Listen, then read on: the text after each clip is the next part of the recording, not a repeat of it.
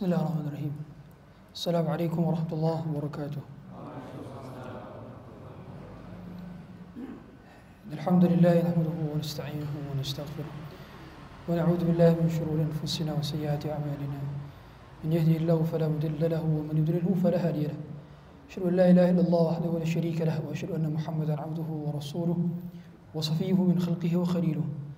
أدى الأمانة وبلغ الرسالة ونصح للأمة وكشف الله به الأمة وجاهد في الله حق جهاده حتى أتاه اليقين. تركنا على محجة بيضاء ليلها كنهارها لا يزيغ عنها إلا هالك. اللهم فصل وسلم وزد وبارك وأنعم وكرم ومجد على عبدك ورسولك محمد صلى الله عليه وعلى آله وصحبه وسلم. فإن أحسن الكلام كلام الله وخير الهدى هدى محمد صلى الله عليه وسلم. وشر الأمور محدثاتها وكل محدثة في الدين بدعة. وكل بدعة ضلالة وكل ضلالة في النار أما بعد Hadirin dirahmati Allah Subhanahu wa taala. Pada waktu yang pasti terjadi. Dinamai juga dengan sebutan al-qiyamah yang bermakna hari berdiri. Disebutkan juga dengan nama yaumul bi'tsah, hari berbangkit. Dan Allah Subhanahu wa taala menyebutkan nama-nama hari kiamat dengan berbagai macam nama agar menunjukkan bahwa itu adalah sesuatu yang pasti terjadi. Ya, pada akhirnya ada hal-hal yang pasti dan ada hal yang tidak pasti. Kita di hidup di dunia ini hidup berada dalam banyak ketidakpastian.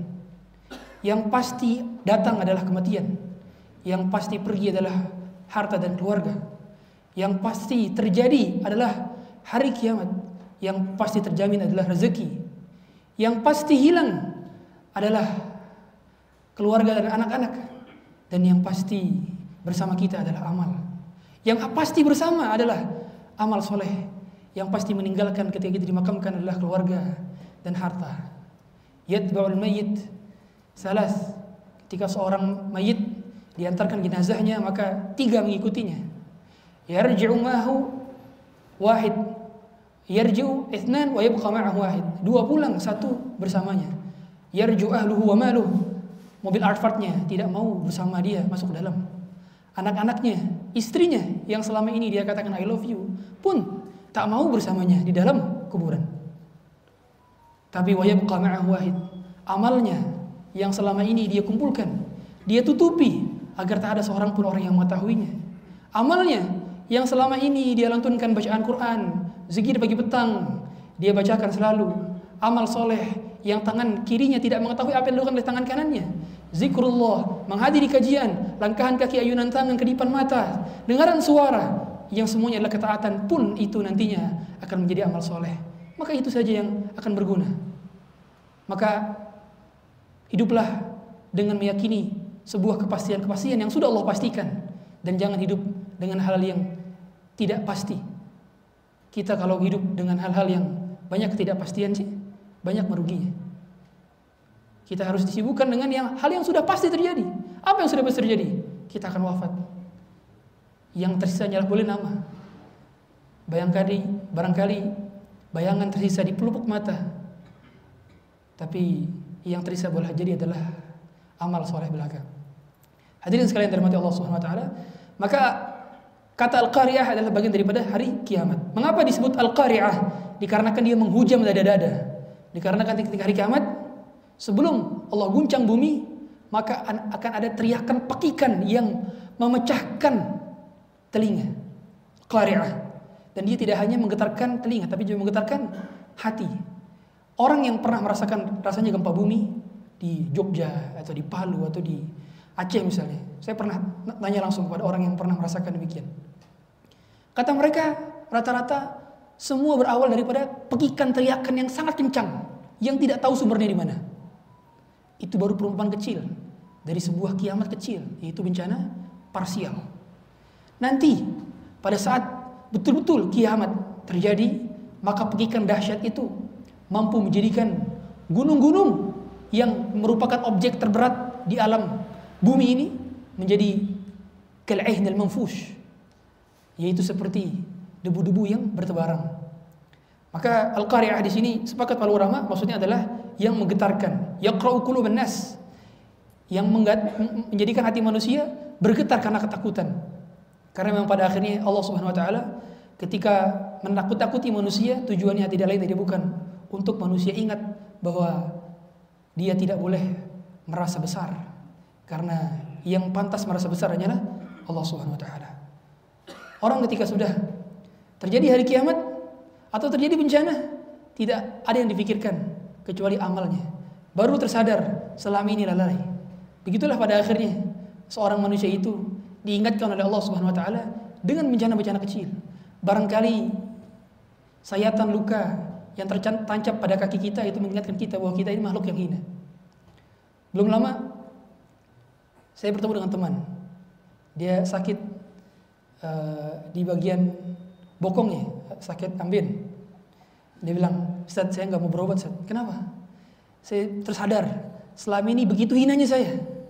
Untuk pup saya tidak bisa gitu. Itu pada akhirnya gitu. Sakit mengantarkan kepada muhasabah bahwa kita ini makhluk yang hina. Jadi pada akhirnya seorang ketika muhasabah itu harus menghasilkan tiga perkara. Yang pertama, dia harus sadar bahwa amal dia kurang. Gak boleh kalau orang muhasabah, dia pikir Masya Allah amal saya sudah banyak. Salah dalam muhasabahnya. Yang kedua, dia harus paham bahwa dosa dia begitu banyak. Begitu banyak. Ya. Yang ketiga, dia harus sadar bahwa bahwa dia akan meninggal dunia. Maka ini hasil dari muhasabah. Dia tidak boleh merasa lebih baik dan tidak boleh merasa amalnya sudah banyak.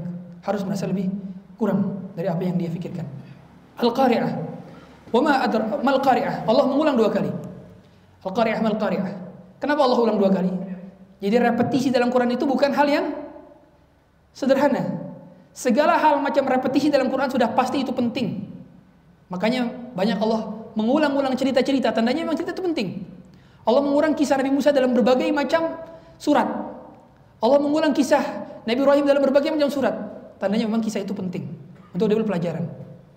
Dan setiap kali Allah mengulang suatu kata dalam Quran, berarti suatu tersebut sangatlah penting untuk diingat-ingat terus. Makanya mengapa Rasulullah SAW kalau berbicara itu kadang-kadang diulang tiga kali. Dan bukan suatu aib ketika seorang mengulang percakapan ini berulang-ulang layaknya orang tua kita yang sudah sering kali kita mendengarkan cerita yang dia ulang-ulang berkali-kali. Mama mau udah cerita ini terus. Papa udah cerita ini terus. Gak boleh kita potong mungkin. Karena pada akhirnya pada setiap pengulangan tersebut ada faedah dan ibrah yang diberikan oleh mereka kepada kita. Begitu pula Allah Subhanahu wa taala dan Rasulullah SAW mengulang-ulang apa yang perlu diulang. Dan tidak masalah bagi seorang ayah mengulang-ulang terus nasihatnya kepada anaknya. Nah, jangan tinggalkan sholat. Ayahmu akan meninggal dan kamu akan tersisa bersama amalmu saja. Ayah boleh jadi hanya menemanimu 20 tahun, 30 tahun dalam kehidupanmu. Sisanya belum tentu ayah bersamamu lagi. Kamu nanti hanya bersama amalmu. Dan kamu akan dibangkitkan sendirian. Sebagaimana kamu keluar dari perut ibumu sendirian. Walaqad ji'tumuna furada kama khalaqnakum awwala marrah. Demikianlah semua di antara kita. Kita keluar dari perut ibu sendirian dan akan menghadap Allah sendirian, di kuburan sendirian, dipanggil Allah sendirian, masuk surga atau neraka sendirian, melewati sirat sendirian, semuanya sendirian. Maka kita harus siap-siap dalam keadaan sendirian-sendirian tersebut. Hadirin sekalian dirahmati Allah Subhanahu wa taala. Ketika Allah mengurang mal qari'ah, ini di antara uslub tata cara teaching yang baik. Jadi Allah Subhanahu wa taala dan Rasulullah SAW sering kali memulai pembahasan pelajaran dengan cara question. Bertanya terlebih dahulu. Dan ternyata uslub pengajaran dalam Quran itu dimulai dengan cara banyak juga dengan cara apa? Bertanya. Bertanya. Suatu ketika Rasulullah juga pernah menyampaikan suatu kuis. Jadi kata Rasulullah, sungguhnya ada pohon di dunia ini yang mirip dengan seorang mukmin, kal mukmin. Inna fi dunya syajaratan tushbihul mu'min. Sebagaimana hadis riwayat Ibnu Umar dalam hadis riwayat Muslim. Maka pada saat itu sahabat apa namanya? berusaha menjawab. Di situ ada sahabat siapa? Abu Bakar dan Umar. Ada Ibnu Umar situ. Ibnu Umar karena masih kecil nggak berani jawab karena nih kibar sahabat semua yang yang berada di Rasulullah. Mereka jawab pohon-pohonan yang berada di padang pasir. Kemudian akhirnya nggak bisa jawab. Akhirnya kata Rasulullah itu hiyan nakhlah. Itu adalah pohon kurma. Kata Ibnu Umar ketika mereka tanya hadis ini, saya tadi mau jawab itu kata Ibnu Umar. Ya. Cuman gara-gara di depan saya ada kibar sahabat, ada Abu Bakar, ada Umar, maka aku menahan untuk tidak mengucapnya. Seandainya saya tadi mengucapnya, mungkin saya akan berkata demikian. Dan itu pada situ Ibnu Umar bilang sama siapa? Bapaknya, Umar bin Khattab. Kenapa kamu nggak bilang? Kalau gitu deh. uh, tentu akan didoakan oleh Rasulullah SAW. Jadi para sahabat memang sangat berlomba-lomba untuk menjawab pertanyaan dari Rasulullah SAW. Kemudian juga Jibril ketika mengajarkan sesuatu kepada Rasulullah SAW juga dengan pertanyaan. Sebagaimana kita tahu hadis-hadis yang yang hadis Jibril kita tahu semua bahwa ada pertanyaan dari Jibril mal Islam mal iman? Yang Jibril datang seperti uh, seorang manusia putih yang uh, seperti tidak ada sisa-sisa safarnya datang kemudian menempelkan lutut kepada lutut Rasulullah SAW itu kan dengan metode pertanyaan. Uh, Rasulullah berkata itu Jibril atakum yu'allimukum dinakum dia Jibril yang datang kepada kalian mengajarkan agama kalian bertanya pertanyaan maka kalau kita menjadi guru maka kita harus juga memulai kelas dengan cara bertanya dan biasanya anak-anak itu juga lebih mudah memahami dan akan mudah berkesan ketika dimulai dengan pertanyaan terlebih dahulu. Sebelum memulai pertanyaan kelas. Jadi pertanyaan itu sebelum mulai kelas, setelah melakukan kelas. Ada review. Dan Rasulullah adalah orang yang paling bagus dalam pengajaran. The best teacher dan orang yang paling bagus dalam memiliki style of teaching. Paling bagus. Karena beliau bertanya terlebih dahulu dan sering kali memberikan apresiasi. Sebagaimana Abu Sa'id Al-Khudri juga ditanyakan, apa surat yang terbaik dalam Quran? Kata dia, Al-Fatihah, maka ditepuk dadanya Rasulullah. Tanda apresiasi. Kalau kita mungkin kasih jempol. Begitulah pada akhirnya, dalam tahap pendidikan ada reward, ada punishment. Ada penghargaan, ada juga hukuman. Ya, beberapa sahabat yang pernah dihukum oleh Rasulullah, sebagaimana uh, juga pernah dihukum Rasulullah. Uh, bukan dihukum, ditegur Rasulullah. Ya. Uh, para sahabat juga, ada Anas bin Malik juga pernah diapain? Dipegang oleh ini apa? Uh, telinganya oleh Rasulullah SAW. Pernah. Ya. Kemudian di sini wama adraka qaryah diulang lagi tiga kali. Tahukah kamu apakah itu hari kiamat? Nah, biasanya kalau ada pengulangan-pengulangan semacam ini, biasanya adalah surat Makkiyah. Surat Makkiyah. Sebagaimana kalla. Kalla itu tidak ada dalam surat Madaniyah kecuali apa? Dalam surat Makkiyah. Kenapa? Dikarenakan memang orang kafir lebih butuh untuk diingat-ingat diulang-ulang dibandingkan orang yang sudah kuat imannya. Orang kuat imannya sudah datang datang syariat langsung dia taat kepada syariat tersebut. Begitulah pada akhirnya orang itu sulit meninggalkan yang haram kalau dia imannya belum kuat. Kalau tauhidnya belum beres, kalau akidahnya belum beres sulit meninggalkan yang haram. Sulit meninggalkan musik, sulit meninggalkan rokok, sulit meninggalkan bank konvensional, sulit. Kalau akidahnya belum kuat. Maka hijrah itu dimulai dari apa? Hijrah itu bukan dimulai dari pernikahan-pernikahan. Hijrah itu bukan dimulai dari dari tren-tren yang hanya sekedar pernikahan dan seterusnya. Bukan. Hijrah itu dimulai dari apa? Pembenahan akidah dan tauhid. Itu baru hijrah yang namanya betul.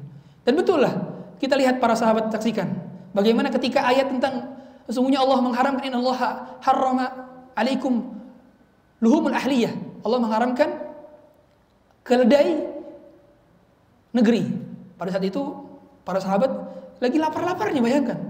Lagi lapar-lapar perang Khandaq, lagi lapar-laparnya.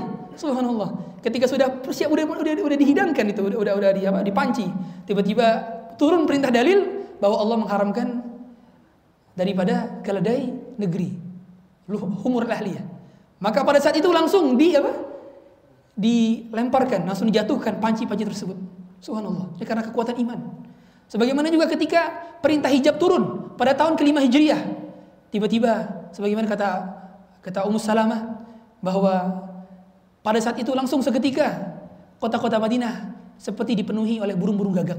Yaitu apa? Wanitanya pakai apa? Kerudung-kerudung panjang hitam. Pakai hijab, pakai cadar yang berwarna hitam. Begitulah pada akhirnya kalau keimanan sudah kuat, kalau akidah sudah beres. Maka sulit bagi kita untuk mendakwahkan tentang keharaman-keharaman ini dan itu. Kalau seandainya kita tidak mendakwahkan orang dari jauh daripada kesyirikan, agar jauh daripada perbuatan jimat, kemudian sihir dan seterusnya. Harus pada akhirnya dakwah tauhid harus menjadi dakwah prioritas utama. Kemudian Allah jelaskan di sini, yauma yakunu nasu kal farashil mabthuth. Pada hari itu manusia akan menjadi seperti laron. Laron itu dia berkumpul kemudian dia mencar, pencar lagi. Dan begitu pada akhirnya manusia nantinya seperti laron dan juga seperti hewan-hewan yang berterbangan. Ya. Dan hewan-hewan berterbangan ini maksudnya kata para ulama adalah apa? kebingungan. Ya. Nanti seperti jarat kalau dalam dalam surat lain seperti kal jarat, seperti belalang yang berhamburan, bingung ke mana, dibangkitkan bingung. Bayangkan seorang telah berada di dalam kuburan berapa tahun lama, kemudian tiba-tiba dibangkitkan dan dalam keadaan dia bingung mau ke mana dan mau ke mana. Bingung. Ke mana ke mana. Karena semua tidak menggunakan pakaian. Yub'ats yaumul qiyamah khufatan ghuratan ghuratan ghurla. Manusia akan dibangkitkan dalam keadaan khufah. Khufah tidak memakai alas kaki. Ghuratan dalam keadaan telanjang bulat. Ghurla dalam keadaan tidak dikhitan. Tiga keadaan manusia, semuanya. Jangankan dimuliakan, dipersilakan duduk ke situ tidak. Semua manusia berdiri. Betis akan bertemu dengan betis. Saking padat di hari kiamat. Betis kita akan bertemu dengan betis lainnya. Padat. Berdiri selama ribuan tahun lamanya menunggu persidangan Allah Subhanahu wa taala. Ya. Baru ketika Allah datang, "Wajah rabbuka wal malaku saffan saffa, waji'a yawma idzin bi jahannam." Maka pada saat itu baru Allah datang. Malaikat membawa neraka jahanam, diperlihatkan neraka jahanam. Dan pada saat itu manusia tidak ada yang berani mengangkat kepalanya kepada Allah Subhanahu wa taala karena manusia faham bahwa amal selama ini disesalkan, waktu selama ini dia sia-siakan, keluarga selama ini diabaikan, kajian selama ini dibubarkan. Ke mana? Ke mana amal-amal soleh itu? Tidak bisa kembali lagi. Tidak bisa. Yang kemarin sudah berlalu. Hari ini hari ini. Kalau kemarin sudah beramal, maka hari ini apa yang kita amalkan? Kalau hari ini sudah beramal, besok planning apa yang kita amalkan? Maka pada akhirnya jangan sampai ada hari-hari kosong daripada amal-amal soleh. Merugi kita sejadi-jadinya. Kalau ternyata nanti dipaparkan di hari kiamat, hari ini, jam ini, menit ini, detik ini, kosong dari amal soleh, rugi kita sejadi-jadinya.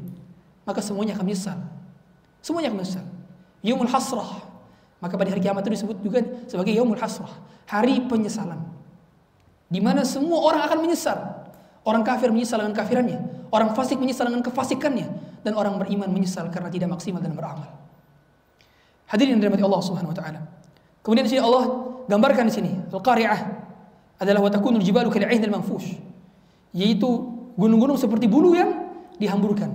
Jadi nanti gunung-gunung itu, jadi gunung itu kan adalah bagian daripada objek di permukaan bumi yang paling berat. Jadi gunung itu dalamnya lebih tebal daripada atasnya. Ini kalau kita tahu semua uh, apa namanya uh, pelajaran IPA ya. Jadi gunung itu kalau kita, kita tanya paku bagian dalamnya itu lebih lebih dalam daripada bagian atasnya. Nah, nanti Allah akan cabut cabut kemudian sampai ke akar-akarnya dan Allah akan buat dia berhamburan dan kita akan menyaksikannya. Nauzubillah, jangan sampai kita menyaksikannya. Karena orang yang berada di hari kiamat menyaksikan hari kiamat adalah asyrarul khalqi indallah. Seburuk-buruknya makhluk adalah yang menyaksikan hari kiamat. Seburuk-buruknya makhluk. Maka orang-orang beriman memang pada saat itu ditiupkan ruh terlebih dahulu untuk apa namanya dia mereka ditiupkan udara untuk mereka kemudian mereka wafat terlebih dahulu. Yang menyaksikan hari kiamat hanyalah orang-orang fasik mujrim orang kafir musyrikin dan munafikin. Itu yang menyaksikan hari kiamat. Adapun orang-orang beriman diwafatkan terlebih dahulu sebelum hari kiamat datang. Ya. Maka manusia matanya semua terbelalak mengagetkan karena selama ini hidup dalam kemewahan dalam kesia-siaan dalam kelalaian Hari itu baru diingatkan bahwa harta yang dikumpulkan tidak akan berguna lagi. Yauma la yanfa'u malu wa banun illa man atallaha biqalbin salim. Tak berguna lagi harta, tak berguna lagi anak, tak berguna lagi keluarga. Yang kita kumpulkan semuanya akan menjadi nama dan bekas saja. Apa yang kita makan akan menjadi kotoran. Apa yang kita kumpulkan akan menjadi usang. Apa yang tersisa hanyalah amal soleh. Sebagaimana kata Rasulullah, yaqulu ibnu Adam, mali mali. Anak-anak Adam selalu berkata hartaku hartaku. Wa halaka ibnu Adam malik illa ma akalta fa afnait. Apa harta anak Adam? Yang kamu kumpulkan nantinya akan menjadi kotoran. Kotoran belaka. Baju yang kamu beli baru selalu. Gadget yang selalu kamu update setiap tahunnya. Tas yang selalu kamu ganti. Pakaian, sepatu, semuanya menjadi koleksi. Nantinya akan menjadi rongsokkan dan tumpukan usang belaka. Illa ma sadaqta Kecuali yang kau sedekahkan. Itulah yang nantinya akan menemanimu. Dan akan menjadi kekal bersamamu. Kemudian di sini Allah katakan lagi, "Amma man thaqulat mawazinu." Allah ingatkan di sini, siapa yang berat amal timbangannya. Ya, pada akhirnya kita hidup ini tugasnya hanya untuk mengumpulkan pemberat dalam amal timbangan, amal soleh. Semua. Kalau yang kita kumpulkan ternyata tidak menambah berat amal timbangan kita, maka nantinya akan menambah dan memperlama hisap saja. Serius. Kalau kita beli baru, beli pakaian, Sebelum makanya dua, dua ada masyayikh. Ditawarin, Syekh mau beli ini. Nanya dulu, hal yanfa'uni fil akhirah? Kalau sebelum beli itu dia nanya dulu. Apakah ini bermanfaat untuk akhirat saya? Kalau ternyata handphone yang saya beli, baju yang saya beli, pakaian yang saya beli, mobil yang saya beli ternyata tidak hanya tidak menambah amal saya justru mana menambah hisap saja, lebih baik tidak beli. Makanya mana daripada zuhud itu apa? Zuhud adalah tarku ma la yanfa'u fil akhirah. Meninggalkan perkara-perkara yang tidak membawa manfaat di akhirat. Termi zuhud. Jadi zuhud itu kalau kita mau beli mikir dulu apakah bermanfaat bagi kita untuk amal kita. Apakah kalau kita beli mobil dipakai untuk masjid, dipakai ke kajian, dipakai untuk satu rahmi atau hanya gengsi belaka, hanya meningkatkan status sosial belaka. Karena banyak sekarang dan kita semua kebanyakan memperbanyak hisap saja tapi tidak memperbanyak amal. Ini yang dikhawatirkan. Dikhawatirkan. Jangan sampai permendaran yang kita kumpulkan justru malah menambah hisap.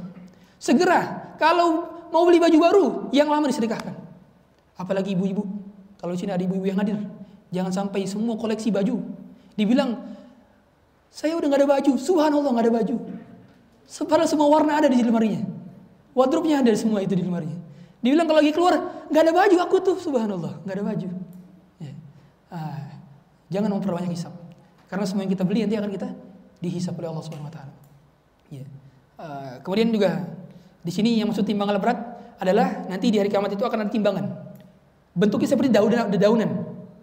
Fikifatin kifah namanya, fikifah. Dan Allah alam hakikatnya seperti apa? Tidak tahu, ya, tidak tahu. Karena yang ditimbang adalah apa? Kualitas dan kuantitas, dua. Makanya kata Umar Khattab, "Hasibu anfusakum qabla an tuhasabu, wazinu a'malakum qabla an tuzanu." Hisaplah, hisap itu apa? Kalau hisap ini untuk menimbang-nimbang kuantitas. Kalau wazinu, wazan adalah menimbang kualitas. Jadi kalau kita mau menimbang sholat kita contohnya, timbang dalam hari ini sholat malam nggak tadi? Berapa rakaat sholat malamnya? Hadis pagi sholat duha gak? Berapa rakaat sholat duhanya? Kuantitas. Hari ini sholat latib gak? Beli badiah gak? Kemudian kalau zikir bagi petang, zikir bagi petang semuanya terbaca gak? Zikir pada sholat semuanya terbaca gak? Itu di, dibilang apa? Kualitas. Apa kualitas? Kalau kualitas dilihat Apakah ada kekhusyuan? Apakah ada tangisan dan derai air mata ketika kita berzikir? Apakah ada ucapan lisan doa orang-orang yang pernah kita doakan dalam lisan-lisan kita? Kualitas. Pada akhirnya kita harus menghisap pada dua keadaan, kuantitas dan kualitas. Ya. Nah, maka beruntung sekali orang yang ternyata melihat amal timbangannya begitu berat, begitu berat. Maka merugi sekali. Dan pada akhirnya kita harus bertanya-tanya, kok bisa ada seorang di hari kiamat amal timbangan buruknya lebih berat daripada amal timbangan kebaikannya. Padahal, padahal amal kebaikan itu nggak apa ketika beramal kita manusia itu dikalinya nggak satu kali nggak minimal berapa kali? Sepuluh. Innal hasanah yudha'af bi asyri amsalha. Sesungguhnya kebaikan itu di, di paling minimal dibalas sepuluh kali, paling minimal. Nggak ada nggak ada dibalas sekali nggak ada. Sedangkan kezaliman seorang berbuat dosa dikali nggak?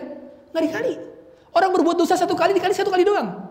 Jadi seandainya manusia dalam satu hari dia berbuat keburukan satu kali, berbuat kebaikan satu kali, harusnya apa? Enggak akan setara. Hari kamu enggak setara. Yang ada apa? Timbangan amal baiknya selalu lebih banyak karena kebaikan dikali 10 kali, sedangkan keburukan dikali satu kali. Maka mengherankan sekali. Ternyata ada orang di hari kiamat timbangan amal buruknya lebih banyak dibandingkan timbangan amal kebaikannya. Mengherankan sekali. Allah sudah begitu baik memberikan sistem bahwa kebaikan dikali 10 kali minimal. Bahkan dikali ila ada afin mudhafah tanpa terhingga perkaliannya. Tapi ternyata ada seorang manusia yang timbangan amal keburukannya lebih banyak dibandingkan amal kebaikannya. Semoga bukan di antara kita demikian. Karena rugi sekali kita. Sistemnya sudah sangat baik Allah Subhanahu wa taala. Wa hum la yudlamun. Manusia tidak dirugikan, tidak dizalimi oleh Allah Subhanahu wa taala. Maka kalau ternyata di antara kita ternyata ternyata ketika kita melihat subhanallah ada di antara kita yang menerima catatan amal amal amalnya dari tangan kirinya atau dari belakang. Wajib kita pertanyakan, selama ini kita beramal untuk siapa? Untuk siapa kita? Jangan-jangan sholat sama dengan kita. Softnya bareng dengan kita. Zikirnya sama khusyuknya dengan kita. Tapi subhanallah. Faja'alna wahaba'a mathura. Kata Allah nanti di hari kiamat. Seperti debu yang bertebaran. Wa qadimna ila ma amilu min amalin. Faja'alna wahaba'a mathura. Kami akan Lihat perlihatkan amal amal, amal mereka. Faj'alnahu haba'an mansura. Dan kami akan menjadikan seperti debu yang berterbangan karena dia tidak ikhlas karena Allah. Dia mengharap pujian dari manusia. Dia mengharap pengharapan dari manusia. Dia mengharap dari dunianya. Barangkali yang berbicara di sini semoga tidak demikian. Kemudian di sini kata Allah, "Fahuwa fi radiyah." Maka dia berada dalam kehidupan yang bahagia. Radiyah di sini kata para ulama adalah radiyah di dunia dan di akhirat. Jadi orang yang beramal soleh itu tidak hanya bahagia di akhirat, tapi juga bahagia di dunia. Meskipun dia tak punya harta, meskipun kelihatannya miskin, meskipun kelihatan sengsara, orang memandangnya dari zahirnya tampaknya di sengsara, tapi ada kebahagiaan dalam hatinya. Ya, karena pada akhirnya amal soleh itu mendatangkan kebahagiaan di dunia sebelum di akhirat. Man amila man amila salihan min dzakarin unsa wa huwa mu'minun dan dia beriman, maka hayatan thayyibah. Maka akan Allah berikan dia kehidupan yang baik Nah, kehidupan baik ini kata ulama adalah kehidupan di dunia dulu sebelum kehidupan di akhirat. Radiyah, dadanya dadang, dadanya lapang dan dadanya tentram. Radiyah. Fahuwa fi syaitan radiyah. Wa amma man khaffat. Siapa yang timbangan amalnya sedikit, berat, timbangannya nggak banyak. Makanya nanti ditimbang itu bukan dengan berat badan. Bukan dengan berat badan. Kalau sekarang orang malu menimbang dirinya dengan berat badan, dengan timbangan berat badannya, maka di hari kiamat semua ini timbang bukan berat badan. Makanya nanti ada hadis yang menyatakan bahwa ada seorang yang tubuhnya besar sekali, tapi ternyata amal solehnya senilai debu saja tidak. Subhanallah. Senilai debu saja tidak. Semoga di antara kita. Ya. Ada orang juga, mungkin meski tubuhnya kecil, sebagai sebagaimana dahulu Abdullah bin Mas'ud ya. Abdullah bin Mas'ud ini sahabat yang kecil. Ya. Satu ketika Abdullah bin Mas'ud sedang mencari siwak Rasulullah. Kemudian betisnya kelihatan. Betisnya kelihatan, uh, kemudian sahabat ketawain. Lihat tuh betis sahabat belum masuk kecil. Kata Rasulullah, tunggunya itu lebih berat daripada gunung. Karena pada akhirnya timbangan yang sungguhnya adalah timbangan amal soleh, bukan timbangan, bukan timbangan berat badan. Azan, sudah azan? Baik. Belum? Belum. Baik, kita lanjutkan. Fa ummuhu hawiyah. Nah, di sini Allah katakan fa ummuhu hawiyah, fa ummuhu. Kenapa dibilang um? Ibu ini kan ibu, ummu itu kan ibu. Tapi maksudnya adalah tempat kembalinya. Kenapa? Karena pada akhirnya ibu ada tempat kembali. Senakal-nakalnya orang dia pasti kembali kepada ibunya. Ibunya. Maka biasanya kalau anak kecil nangis, siapa yang pertama kali dia teriakan? Berarti itulah tempat yang paling ternyaman bagi dirinya. Kalau anak kecil nangis bilang mama, berarti tempat paling nyaman bagi diri adalah ibunya. Kalau pertama kali dia nangis dia ucap bapak, berarti bapak tempat nyaman ibunya. Maka seorang hamba lebih-lebih lagi dia harus paham bahwa tempat ternyaman dalam dirinya adalah dalam doa-doanya ketika menyebut Allah Subhanahu wa taala. Ya. Fa ummu hawiyah. Tempat kembalinya adalah hawiyah. Neraka itu ada berbagai macam. Ada berapa neraka? Ada berapa? Tuh, tujuh. Surga ada berapa? Surga ada delapan. Surga ada delapan, neraka ada tujuh. Neraka itu ada berbagai macam nama. Ada neraka sakar, ada neraka hawiyah, ada neraka hutomah, ada neraka zamzahir, ada neraka jahannam. Banyak neraka-neraka. Ya. Nah, salah satu adalah hawiyah. Uh, hawiyah. Hawiyah itu di sini Allah gambarkan narun hamiyah, yaitu api yang sangat panas. Eh, pada akhirnya neraka itu semuanya sama neraka jahanam, hanya saja penamaannya beda-beda. Dan levelnya beda, beda-beda. Dan juga neraka kita bagaimana kita sampaikan, neraka itu tidak hanya panas saja, tapi juga ada yang dingin. Tapi dinginnya mematikan. Jangan dikira dinginnya enak, seperti di Bandung, enggak. Bandung enak dinginnya ini. Enggak seperti Jakarta. Saya di Jakarta, qadarullah, tidak seperti Bandung ya. Tapi alhamdulillah kuliah. Nah, kalau uh, di neraka dingin dingin mematikan. Ini ijma para ulama bahwa neraka tidak hanya dingin, tidak hanya panas tapi juga dingin yang mematikan, gitu ya. Narun hamiyah. Dan ada korelasi korelasi antara surat Al-Qari'ah dengan surat Takatsur. Ya, dari sisi nanti Allah jelaskan tentang hari kiamat dan tentang apa yang menyebabkan manusia yang menyebabkan kok amalnya sudah diberi umur panjang tapi ternyata amalnya berkurang, amalnya sedikit, rugi rugi kita. Allah akan menyebabkan, Allah akan menceritakan tentang apa penyebab sebenarnya manusia kok bisa amalnya sedikit padahal sudah dikasih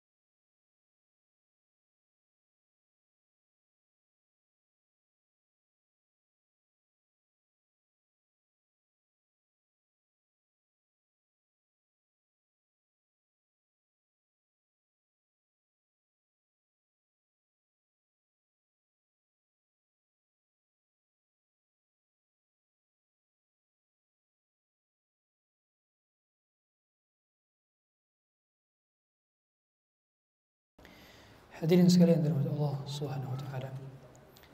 Melanjutkan ke dalam surat At-Takatsur di mana surat ini nama lainnya adalah surat Al-Maqbarah.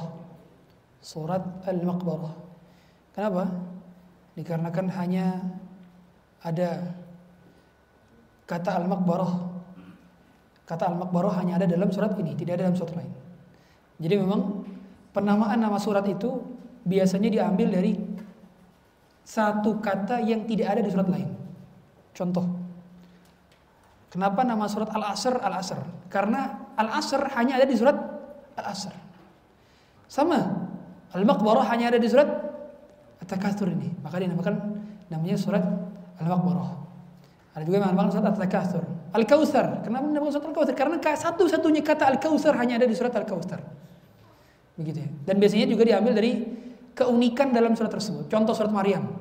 Surat Maryam itu tidak hanya bicara tentang Maryam, tapi juga bicara tentang Nabi Nabi Musa, tentang bicarakan juga Nabi Idris, Nabi Ismail, kemudian Nabi Isa, kemudian Nabi Ibrahim, bicarakan juga dalam surat Maryam. Tapi mengapa yang Nabi surat Maryam? Kenapa? Namanya surat Maryam. Kenapa? Dikarenakan memang yang paling dominan dibicarakan dalam surat tersebut adalah tentang Maryam, begitu ya. Kadang Allah mengambil demikian. Kemudian biasanya juga penamaan surat ini diambil dari kata pertama dalam surat tersebut. Ini sudah lumrah, ya, sudah lumrah. Demikian. Nah, ini surat At-Takatsur jelas ini adalah surat Makkiyah. Kalau tadi surat Al-Qari'ah para ulama sempat khilaf, itu apakah surat Makkiyah atau Madaniyah? Tapi yang lebih unggul adalah surat Makkiyah.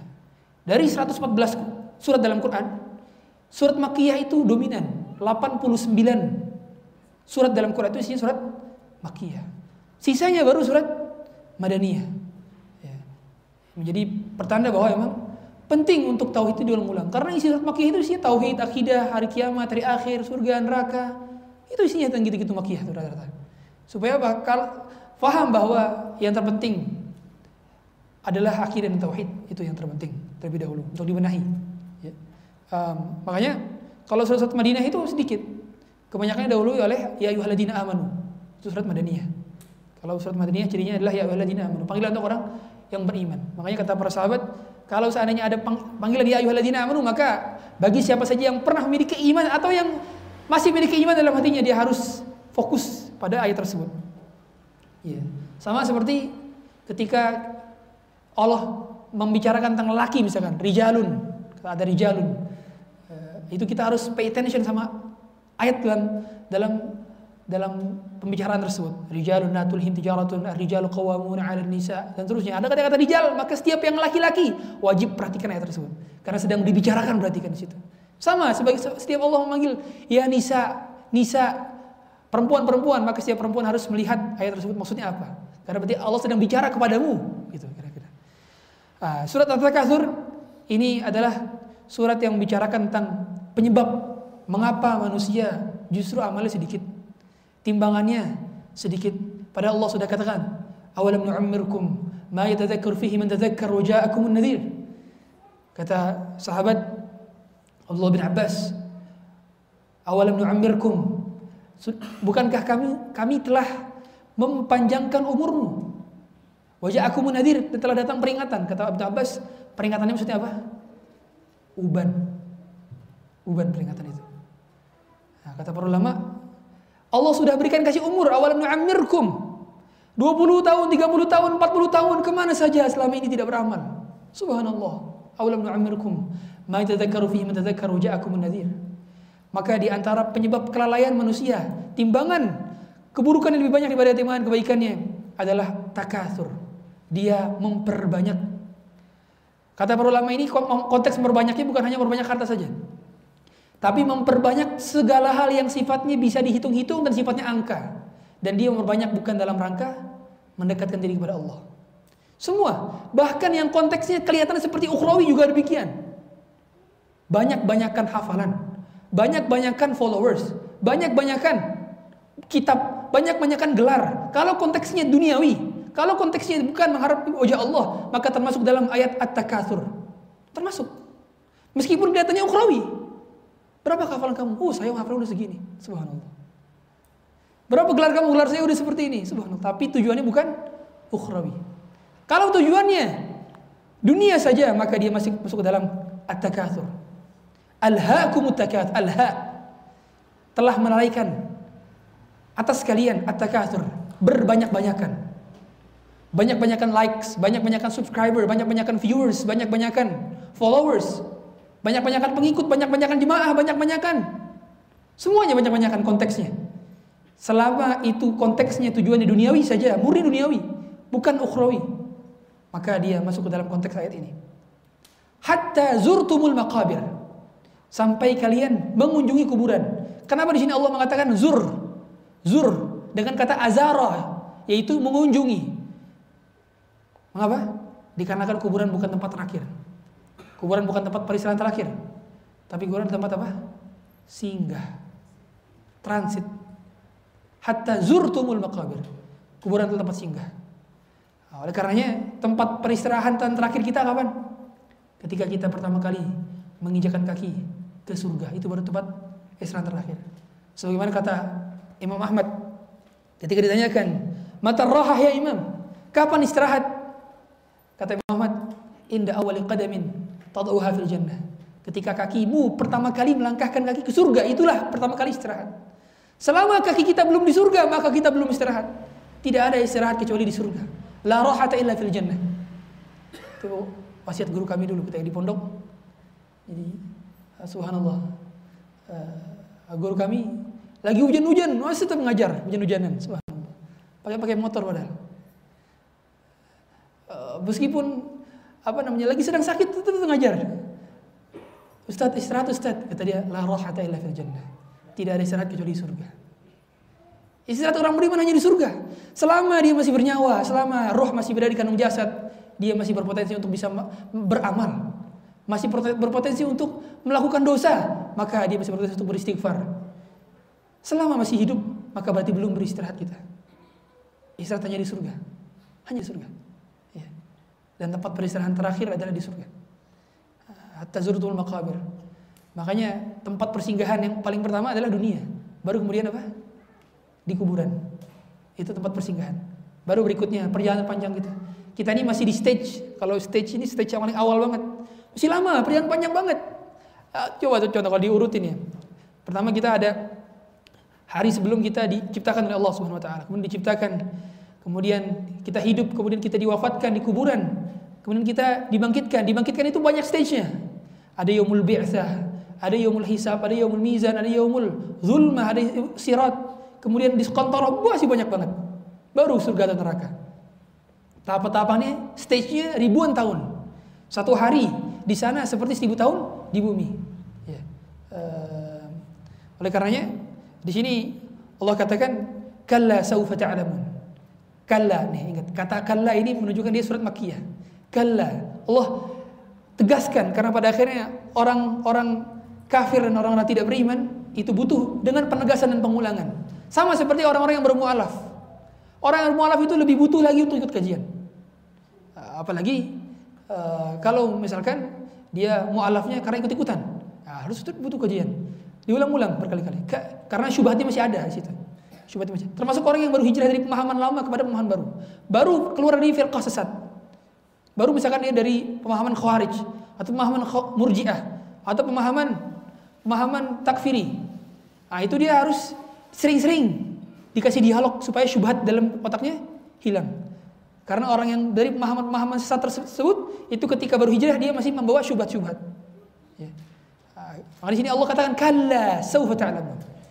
Sekali-kali tidak ini kalau kalau baca kalau bahasa Inggrisnya not at all, not at all. Betul-betul sekali kali tidak. Uh, saufa ta'lamun. Saufa itu suatu hal yang pasti, kalian pasti akan mengetahui. Kalian pasti akan mengetahui betul-betul. Summa kalla saufa ta'lamun. Diulang lagi dengan kata summa. Summa kalla saufa ta'lamun. Kalla law ta'lamun ilmu al-yaqin. Nah, di sini maksud ilmu al-yaqin apa? Jadi ada tiga. Ada ilmu al-yaqin, ada ainul yaqin, ada hakul yakin. Ilm, ain, hama, sama hak. Kapan ilmu yakin? Ilmu yakin ketika di dunia. Ilmu yakin itu ketika kita mengetahui dengan dalil. Dalil itu adalah ilmu yakin. Suatu dalil yang pasti. Seperti kita mengetahui adanya surga neraka sekarang.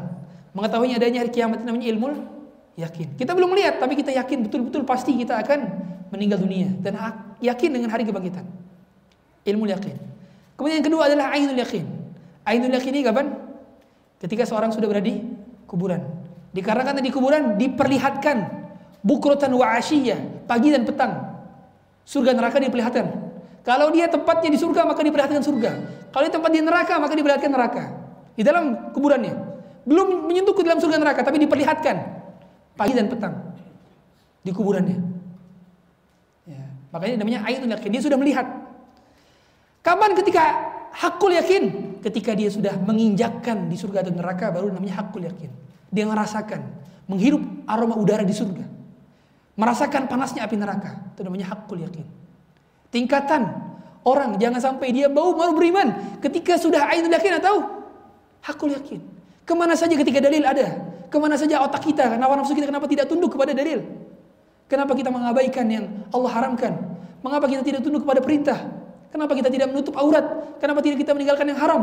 Kenapa masih bergulat dalam hal syubhat? Kenapa kita takut Allah tidak memberikan rezeki kepada kita? Takut. Padahal siapa yang menganggap bahwa Allah tidak memberikan dia besok makanan, dia telah suuzon kepada Allah. Suuzon dia kepada Allah. Karena kalau kita di besok masih takdir masih hidup berarti Allah menjamin makanan kita besok hari juga. Karena yang pasti adalah rezeki dan kematian.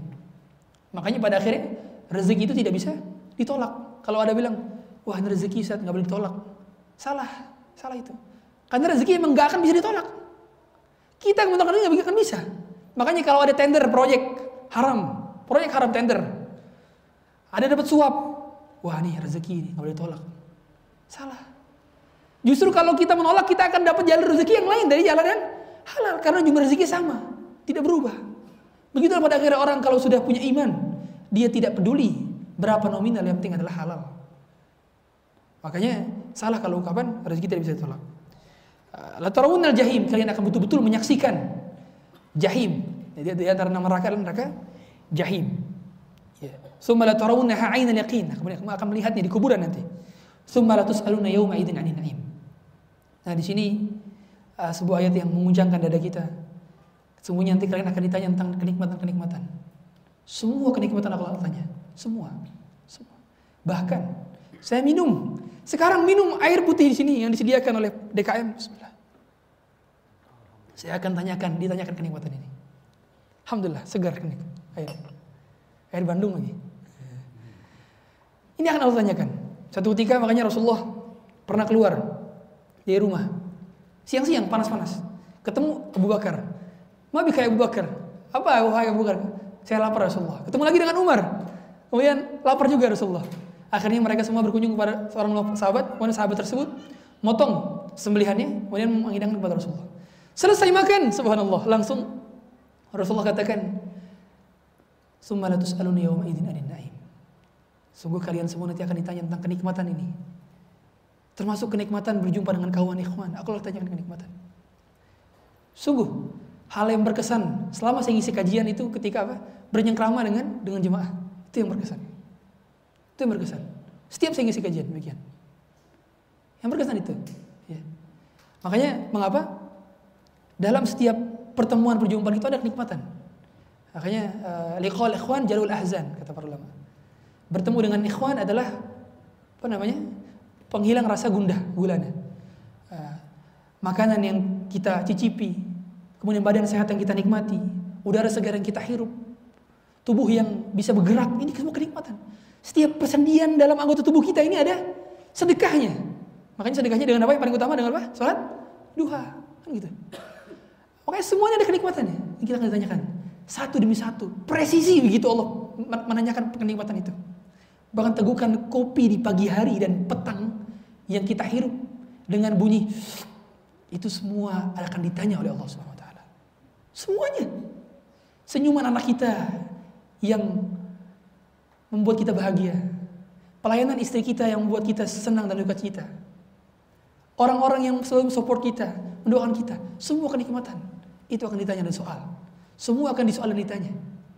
Maka sebelum kita ditanyakan, maka kita harus pastikan kenikmatan yang kita gunakan, yang kita rasakan semuanya kita syukuri dan kita lakukan dalam taat ketaatan. Gitu ya. Karena segala macam kenikmatan yang tidak disyukuri dan tidak digunakan untuk ketaatan, maka dia hanya menambah dosa saja, bukan pahala. Gitu ya. Maka yang menjadi soal adalah bukan kenikmatannya tapi rasa syukurnya. Yang menjadi soal adalah bukan musibahnya tapi sabarnya. Maka pastikan setiap datang kenikmatan kita syukuri dan kemampuan kita dalam mensyukuri kenikmatan itu lebih besar daripada kenikmatan itu sendiri. Jadi kalau kita dapat satu juta misalnya, atau berapa ratus juta misalnya, kita mengucapkan Alhamdulillah. Sesungguhnya kemampuan kita dalam mengucapkan Alhamdulillah itu lebih nikmat dibandingkan ratus juta tersebut. Dan kemampuan kita dalam mensyukur tersebut lebih nikmat lagi dalam dalam kenikmatan tersebut. Makanya pada akhirnya akan ada syukuran eksponensial. Syukur yang tidak berhenti. Karena seorang ketika bersyukur dia bersyukur lagi atas kemampuan dia dalam bersyukur. Ketika dia bersyukur dia bersyukur lagi atas kemampuan dia dalam bersyukur terus bersyukur. Makanya seorang itu tidak akan bisa bisa maksimal dalam syukur. Kecuali dia bisa bersyukur secara semampunya saja. Jadi bisa sempurna dalam bersyukur. Karena uh, memang pada akhirnya sedikit sekali orang mampu bersyukur. Wa qalilun min ibadiyah syakur. Uh, makanya di antara doa doa dulu sahabat ada yang namanya uh, dia doa Allahumma ja'alni minal aqallin. Ya Allah jadikanlah aku sebagai orang yang minoritas. Kemudian ditanyakan sama Umar, "Kenapa kamu doa demikian?" Kata dia, bukankah Allah berkata, wa qalil min ibadiyah syakur dan sedikit sekali, minoritas sekali hamba-hambaku yang bersyukur. Nah, karena kenikmatan ini semuanya harus di, disyukuri, disyukuri. Dan cara mensyukuri kenikmatan adalah dengan beramal soleh. Kalau punya kendaraan, kendaraan dipakai untuk silaturahmi.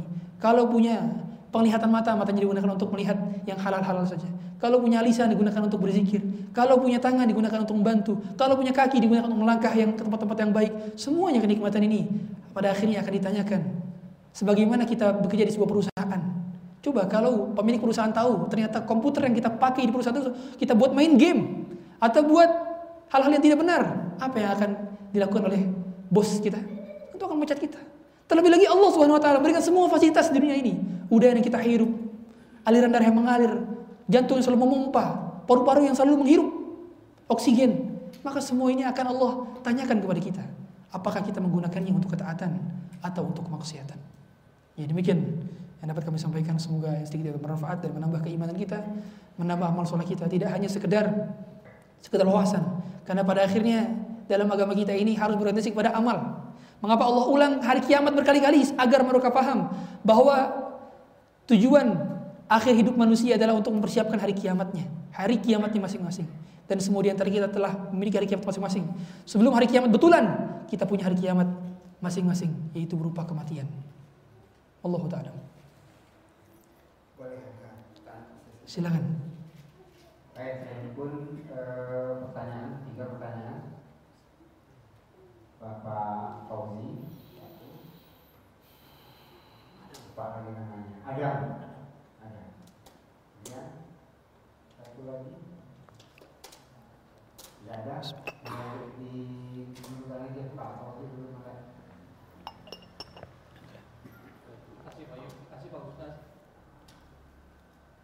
uh, dalam penyampaian tadi ada penyebutan tentang kalau akidah kalau akidah belum baik maka susah ia akan meninggalkan maksiat atau hal-hal yang sifatnya bertentangan dengan misalnya pertanyaannya apa upaya-upaya untuk meningkatkan akidah kita itu? Ya tentu ibadah mungkin ya tapi secara rinci apa yang perlu kita lakukan di dalam pelaksanaan kehidupan kita itu Pak terima kasih ya pertama peningkatan akidah tidak bisa tidak mungkin kecuali dengan ilmu ilmu dengan duduk di kajian menghadiri kajian-kajian kitab tentang akidah dan tauhid ini berarti penguat akidah kita sebagaimana juga para sahabat mereka mencari jalan keimanan dengan kajian bersama Rasulullah SAW. Sebagaimana dulu ada sahabat Hanzalah. Hanzalah berkata, nafaqah Hanzalah. Hanzalah terhadap munafik. Dahulu ketika bersama Rasulullah, kalau kalau bersama Rasulullah seperti surga dan neraka di depannya. Kalau sudah pulang keluarganya, futur, kata kata Hanzalah. Nah, Hanzalah telah munafik. Kemudian kemudian kata kata Hanzalah menuju Rasulullah SAW, kata Rasulullah, "Walakin ya Hanzalah sa'ah wa sa'ah." gitu kan. Tapi Hamzalah bertahap bertahap atau sebentar sebentar atau sewaktu-waktu gitu maksudnya. Ya, pada akhirnya keimanan manusia itu dicharge dengan keimanan berupa keimanan tauhid dan akidah. Ya. Tidak masalah kalau misalkan memang kita kita mengkaji yang lain ya, tentang misalkan spesifikasi daripada kajiannya adalah kajian tentang tentang parenting atau kajian tentang keluarga, kajian tentang waris, kajian tentang muamalah tidak masalah. Tapi harus ada pembahasan akidahnya. Harus ada pembahasan tauhidnya. Karena dengan demikianlah tujuan kita dihidupkan adalah untuk memurnikan akidah dan tauhid. Gitu ya. Wa ma khalaqtul jinna wal insa illa liya'budun itu adalah liwahidun kata Ibnu Abbas. Adalah untuk mentauhidkannya dengan semurni-murninya. Kemudian yang kedua adalah dengan bergabung bersama orang-orang yang memiliki akidah yang kuat juga. Artinya apa? Mumin itu berkomuniti, berkomunitas. Kita nggak bisa kalau gaul bersama orang-orang musyrik. Makanya kita tidak boleh menjadikan teman dekat daripada orang kafir, nggak boleh. Gitu kan? Menjadikan sebagai aulia, teman dekat atau pemimpin itu tidak boleh. Uh, oleh karenanya dalam dalam kita berjalan sehari-hari, pastikan orang yang berrezeki dengan kita, orang yang sering bermulazamah dengan kita, kita berjumpa, berkawan, bersahabat dengan orang-orang yang tauhid dan murni tauhidnya karena Allah Taala. Kemudian yang ketiga adalah dengan mempraktekkan hal-hal yang memang selalu melibatkan Allah Subhanahu Wa Taala. Jadi setiap kali dia mengucapkan segala hal yang ikatkan dan kaitkan dengan Allah. Datang terlambat misalkan Allah diucapkan. Dia kena musibah diucapkan subhanallah. Allahumma ajurni fi musibati. Setiap hal yang pertama kali diucapkan oleh Allah. Dan demikianlah pada akhirnya. Hal yang paling sering kita ucapkan itu berarti menunjukkan isi hati kita. Hal yang paling sering, sering kita pikirkan dan kita ucapkan itu berarti menunjukkan kebesaran obsesi kita itu di apa. Kalau setiap hari kita bicarakan tentang kemewahan, dunia, harta, berarti itulah isi hati kita. Berarti itulah isi pikiran kita. Makanya seorang itu dapat terlihat isi hatinya dari apa? Dari doa-doa yang dia lantunkan dan dari sehari-hari apa yang dia ucapkan. Sayang sekali kalau bukan Allah. Sayang sekali. Sayang sekali. Maka kelihatan orang kelihatan tauhid itu dari mana? Dari ucapan nih, dari ucapan nih kelihatan. Misalkan dia dapat kenikmatan. Alhamdulillah atas izin Allah, Allah mengaruniakan ini kepada saya. Dia nggak bilang ini semua berkat kerja keras tim. Enggak, enggak bilang gitu. Enggak ada yang bilang kayak gitu. Enggak pernah dia bilang begitu. Dia bilang ini Allah yang mudahkan. Bukan karena kita yang hebat, tapi karena Allah yang mudahkan. Bukan karena kita yang kuat, tapi karena Allah yang memperlancarnya. Maka itulah kalau kita jadi leader, bilang ke bawahan kita kayak gitu. Jangan pernah kita sandarkan keberhasilan pada usaha kinerja kita. Karena hakikatnya kita tidak memiliki kontribusi apa pun. Hasil itu yang menentukan hanya Allah. Sedangkan usaha kita itu hanya mendatangkan pahala, bukan menjadikan adanya hasil. Gitu ya. Hasil itu murni Allah yang menentukan. Karena betapa banyak orang yang tidak berhasil meskipun dia telah berusaha. Dan betapa banyak orang berhasil tanpa dia berusaha maksimal. Biasa-biasa saja tapi tawakal yang kuat. Makanya kata para ulama tawakal harus lebih dominan daripada ikhtiar. Ikhtiar wajib. Wajib. Nggak boleh kata manusia ber, apa namanya berlepas diri. Nggak boleh berikhtiar. Nggak nggak berikhtiar. Nggak nggak boleh. Dia tetap wajib berikhtiar. Tapi harus dominan tawakalnya. Sebagaimana kata Rasulullah annakum tawakkaltum ala Allah haqqa tawakkuli la razaqakum kama yarzuqut tayr taghdu khimasan wa taruhu bitanan kalau kalian kalian bertawakal, di sini Allah Rasulullah tidak mengatakan kalau seandainya kalian berikhtiar tidak. Tapi seandainya kalian bertawakal, tandanya apa? Orang yang bertawakal itu lebih dominan rezekinya bisa lebih banyak dibandingkan orang yang berikhtiar tapi tawakal sedikit. Kata Ibnu Rajab, orang yang tawakalnya banyak, ikhtiar sedikit, rezekinya bisa lebih banyak dibandingkan orang yang ikhtiar banyak tapi tawakal sedikit. Ibnu Rajab, Ibnu Rajab. Ya. Uh, maka kita akan dapati banyak orang-orang yang memang ternyata Allah berkahi melalui persandaran hatinya yang lebih kuat kepada Allah dia tidak bersandar kepada kepada otaknya karena otaknya rusak. Tidak bersandar kepada hartanya karena hartanya fana. Tidak bersandar kepada pohon karena pohon tumbang. Dia bersandar kepada Allah yang tidak fana, tidak rusak, tidak tumbang. Ya. Allah alam. Yang yang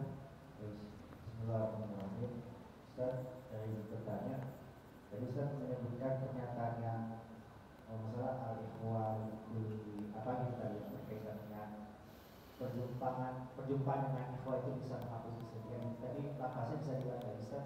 Ya. Liqa'ul ikhwani jala'ul ahzani. Liqa'ul ikhwan, ikhwan. Pertemuan dengan ikhwan, pertemuan dengan kawan-kawan sefrekuensi, seberiman, sebertakwa itu akan menghapuskan duka dan lara. Itu. Ya begitu. Pada akhirnya makanya mengapa Rasulullah ditemani oleh Abu Bakar, hijrahnya bersama Abu Bakar. Kenapa nggak sendiri? Kenapa? Karena memang pada akhirnya kita butuh peneman untuk bisa bersama menuju surga itu. Kita butuh kawan, kita butuh sahabat. Sebagaimana Rasulullah butuh juga sahabat. Sahabat butuh kepada Rasulullah. Karena pada akhirnya orang itu bisa menjadi bisa menjadi kuat wasilah menjadi dari persahabatan. As-sahibu sahib. Sahabat itu menarik, sahib itu menarik. Kalau kamu tidak menariknya, kamu akan tertarik dengannya. Maksudnya gimana? Kalau kamu tidak terpengaruh dengannya, kamu akan mempengaruhinya. Itu pada akhirnya. Saling tarik menarik. Kita punya kawan itu saling mempengaruhi satu dengan yang lainnya. Kalau kita tidak pengaruh dia, maka dia pengaruh kita. Mau nggak mau? Mau tidak mau? Makanya ada pepatah Arab, at-tuyuru ala ashkariha taqa'. Seorang itu bersama jenisnya dia bergabung. Maka orang, Ustadz, saya sudah hijrah tapi teman-teman saya masih seperti itu. Kalau orang yang sudah hijrah, sudah taubat, biasanya Allah akan menggantikan dengan teman-teman baru yang lebih soleh. Jadi tidak perlu khawatir. Kalau kita kehilangan teman, karena teman ini nanti teman yang soleh. Begitu pada akhirnya. Dan orang akan dikumpulkan bersama yang mereka cintai. Sebagaimana kata Rasulullah, Al-mar'u hab, anta ma'aman ahbabta. Kata Anas Malik, setelah kami berislam, maka tidak ada hadis yang lebih kami cintai daripada perkataan ini. Dikarenakan aku amalku tidak seperti Rasulullah, tidak seperti Abu Bakar, tidak seperti Umar. Walakinni uhibbullah wa rasulah. Tapi aku mencintai Allah dan Rasulnya. Dan aku diharapkan berjumpa dengan Nabi SAW, berjumpa dengan Abu Bakar, berjumpa dengan Umar. Dikarenakan kami mencintai mereka. Aku mencintai mereka. Begitulah pada akhirnya kecintaan kita. Harus dibuktikan landasan dengan amal dan teladan. Allah alam. Baik, eh, kalau mungkin ada satu lagi pertanyaan. Kalau tidak ada saya, tapi kalau ada yang lain silakan. Ya, tunggu dulu Pak.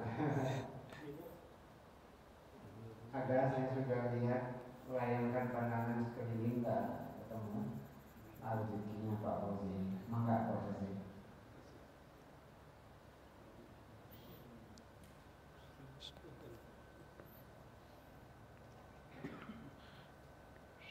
Kasih kedua kali bagi Pak juga. Pak Ustaz menyebutkan hasil atau ukuran masing-masing umat dalam kesehariannya. Bisa saja amal kita itu menjadi minus atau katakanlah kor atau apa namanya itu dibandingkan hasil kebaikannya. Barangkali Pak Ustaz ada saran dan nasihat untuk lebih meningkatkan amal kita sehari-hari dibandingkan hal-hal yang buruk barangkali kita kerjakan. Pak Ustaz lebih mengarahkan atau menasihatkan hal-hal apa yang perlu kita lakukan Pak Ustaz? Selain barangkali ya tentu kita sholat, tentu kita mengaji, tentu kita infak sedekah. Tapi barangkali di antara itu ada yang lebih. Pak Ustaz sarankan untuk kita lakukan. Makasih Pak Ustaz. Pertama, cara pertama agar kita meningkatkan amalan harus mengetahui fadilah keutamaan amalan tersebut. Orang mau sholat malam maka dia harus cari tahu tentang keutamaan sholat malam. Orang mau puasa dia harus tahu tahu keutamaan puasa. Orang mau sedekah dia harus tahu keutamaan sedekah. Semuanya. Mengapa makanya agama ini dibangun di atas basyiran wa nadhira. Di atas kebergembira dan peringatan. Tujuannya demikian. Agar kita faham ada motivasi-motivasi di balik itu yang Allah sudah persiapkan. Allah persiapkan surga neraka sebagai basyir dan nadhir. Makanya kita harus mengetahui pertama dalil-dalil keutamaan-keutamaan setiap amalan yang sahih. Kemudian yang kedua adalah dengan memperbanyak amalan hati. Karena pada akhirnya amalan hati itu lebih lebih berpahala dibandingkan amalan jawarih. Ya. Ikhlas, sabar, tawakal, akidah, tauhid ini amal hati. Amal hati, dominan amal hati. Dominan amal hati. Meskipun ada amal lisan juga pada akhirnya. Tapi dominan amal hati dia. Maka itu lebih berpahala dibandingkan amal jawarih. Makanya kata para tabi'in ketika menjelaskan bahwa Abu Bakar itu tidak mendahului kita dari banyaknya puasa dia, banyak salat dia. Kata mereka, "Ma sabaqakum Abu Bakrin bi kathratis salati wala siyam, walakin bi syai'in waqa'a fi sadrih." Tidak Abu Bakar tidak mendahului kalian karena banyak salat dan puasa dia. Walakin bi syai'in waqa'a fi sadrih, tapi ada sesuatu yang bercokol dalam dadanya yang itu membedakan kita dengan dia. Nah, itu. Memperbanyak amalan amalan hati. Uh, kemudian yang ketiga cara meningkatkan amal soleh adalah memohon doa kepada Allah. Mohon doa. Karena yang memberikan kita kemampuan untuk beramal itu bukan kita, bukan. Tapi murni apa? Taufik dari Allah. Kalau bukan karena Allah kita tidak mampu untuk sholat. Sebagaimana kata Rasulullah, "Laulallah ma sallaina wa ma tasaddaqna."